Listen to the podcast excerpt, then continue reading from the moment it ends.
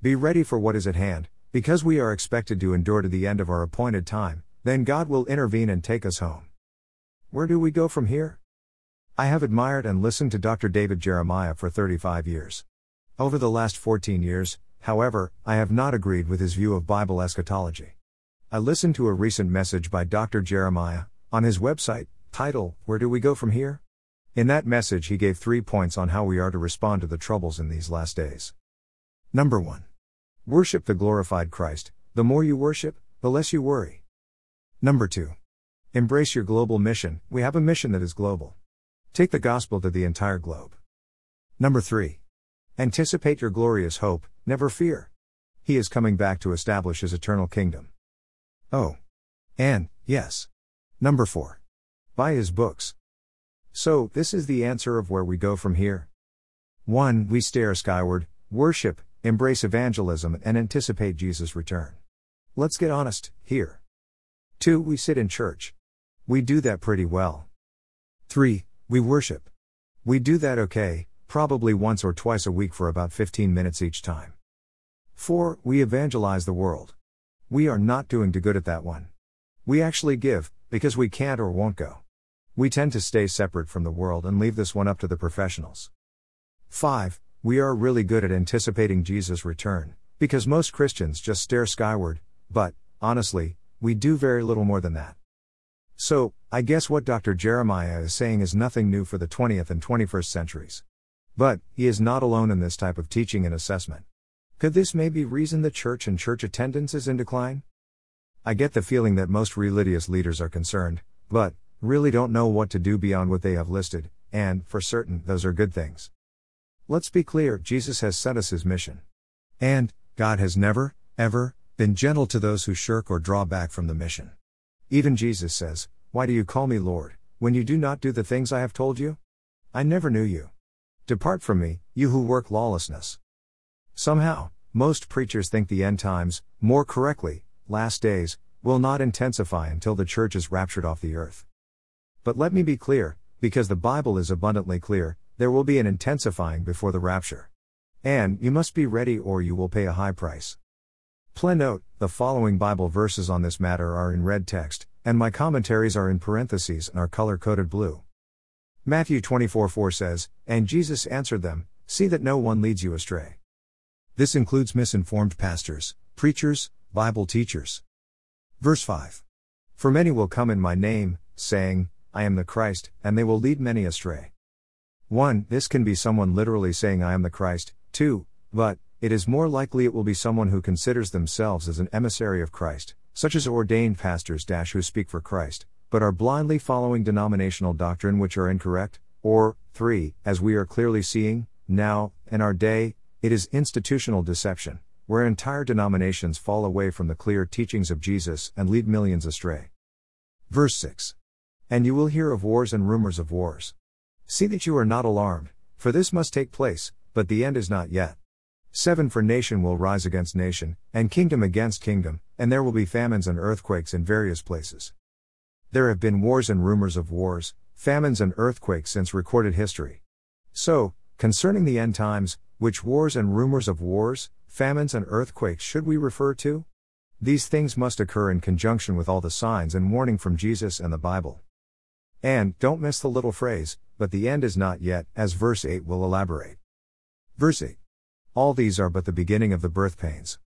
The phrase the beginning of birth pangs is a statement made by Jesus in or around the year AD 30 and is a translation of the Greek arch Odin, Rokai Delta Nu. The meaning of the phrase, translated in the KJV as the beginning of sorrows, is a direct reference to preliminary birth pangs that ultimately lead to the full scale contractions and travail, which leads to the actual birth. Recognizing the Old Testament reference that Jesus was hearkening to is an essential, but often overlooked key to determining the timing of the prophecy.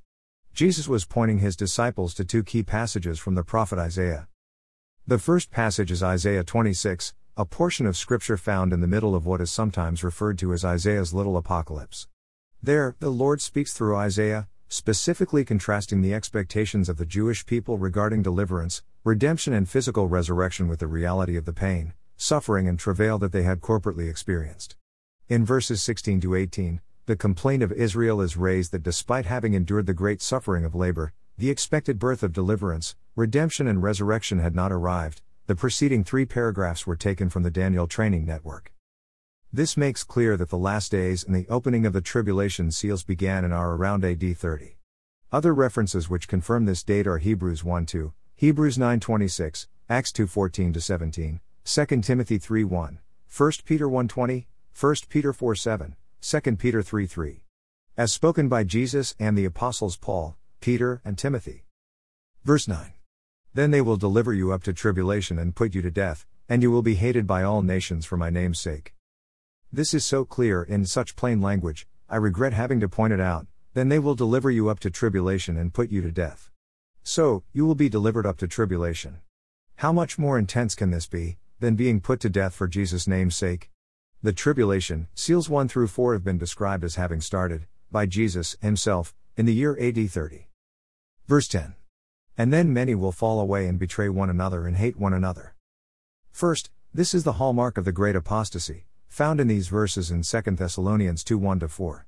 Furthermore, and then translates from the Greek word, tote, in this case means of the future, also in consecution, i.e., the act of following, or the condition of being in a series, that which is consecutive, succession, sequence.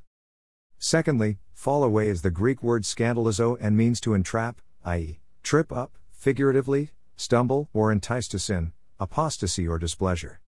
This is further explained in the following verses and can also be found in 2 Thessalonians 2 1 4. For more detail, see Has the Great Apostasy Begun?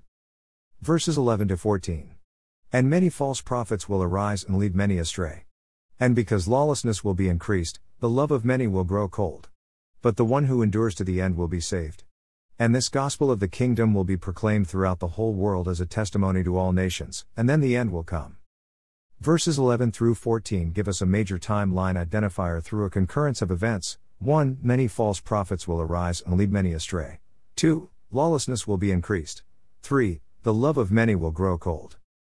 The one who endures to the end must be kept in context of the surrounding verses. So, the one who endures to the end of these events, which events? Dash the tribulation seals 1 through 5. And then the end will come. Once again, this is clear, plain, face value language.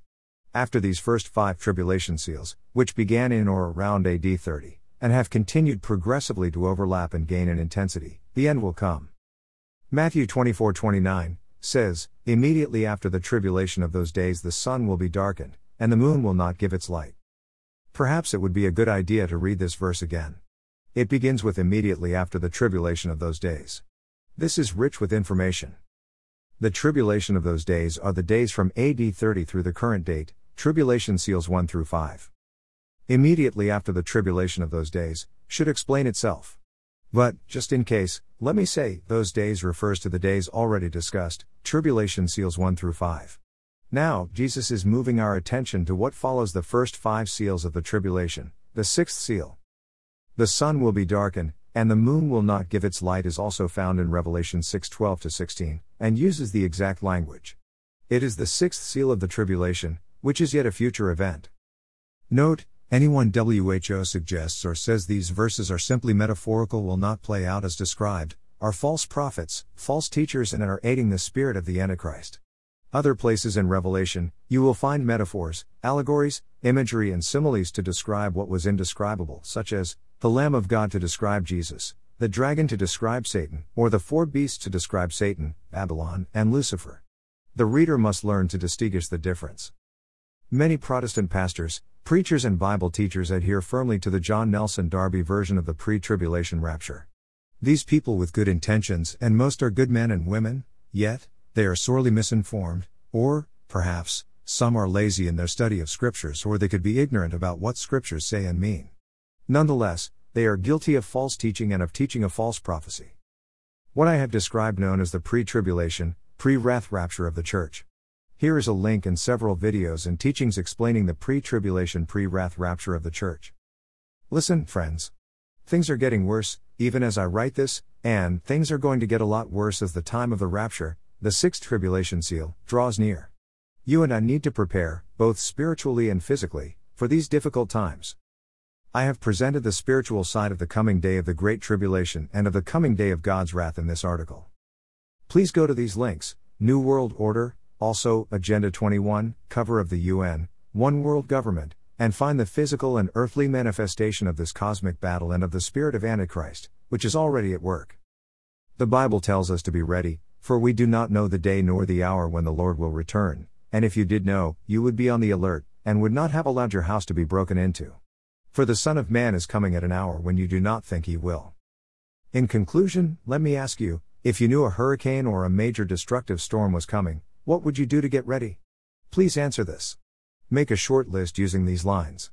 I would. 1. 2. 3. 4. Well, a major storm is arriving as I write these words. We must be ready. Your brother and friend. Mike Young. What we should be doing while we expectantly await his return to take us to our eternal home. Prepare the storehouse for the saints, Bible reference Matthew 24:42 46 come together in community. Bible reference Hebrews 10:25 make disciples. Bible reference Matthew 28:16 25 and connect with Christians. Bible reference Hebrews 10:25 plan and coordinate with families. Bible reference Matthew 24:42 46 organize readiness training classes and more until he returns to take us to our eternal home. Bible reference Acts 2:42 47. Important footnote: Don't be deceived. There is only one second coming of Christ. There will be only one rapture. There will be only one Armageddon. Know your Bible. Know the sequence. Be ready, found doing as he has said. Endure to the end and be saved. The second advent of Christ, the second coming of Jesus, is one event which can be seen from two perspectives. One perspective is seen from the earth, the other perspective, from John's prophetic vision, is seen as it unfolds, a spiritual and heavenly perspective. Look at it this way when Hurricane Irma hit the U.S., it was a Category 5 storm. As Irma progressed up the peninsula of Florida, it became a Category 4 storm. Then, as it entered Alabama, it became a Category 3 storm. And finally, as it entered Georgia, Irma became a tropical storm. And later, as it entered Tennessee, it became a rain event.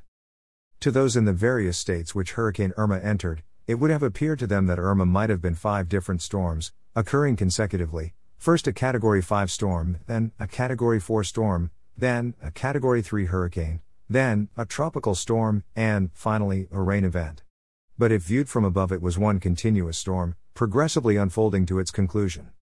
So it is with the last days, and the second coming of Jesus is seen in the breaking of the seven seals of the book as recorded in Revelation chapters 5, 6, 7, and 8. Although the breaking of each seal may seem like seven different events, if viewed from above, it is one continuous event, eschatological storm, progressively unfolding to its conclusion.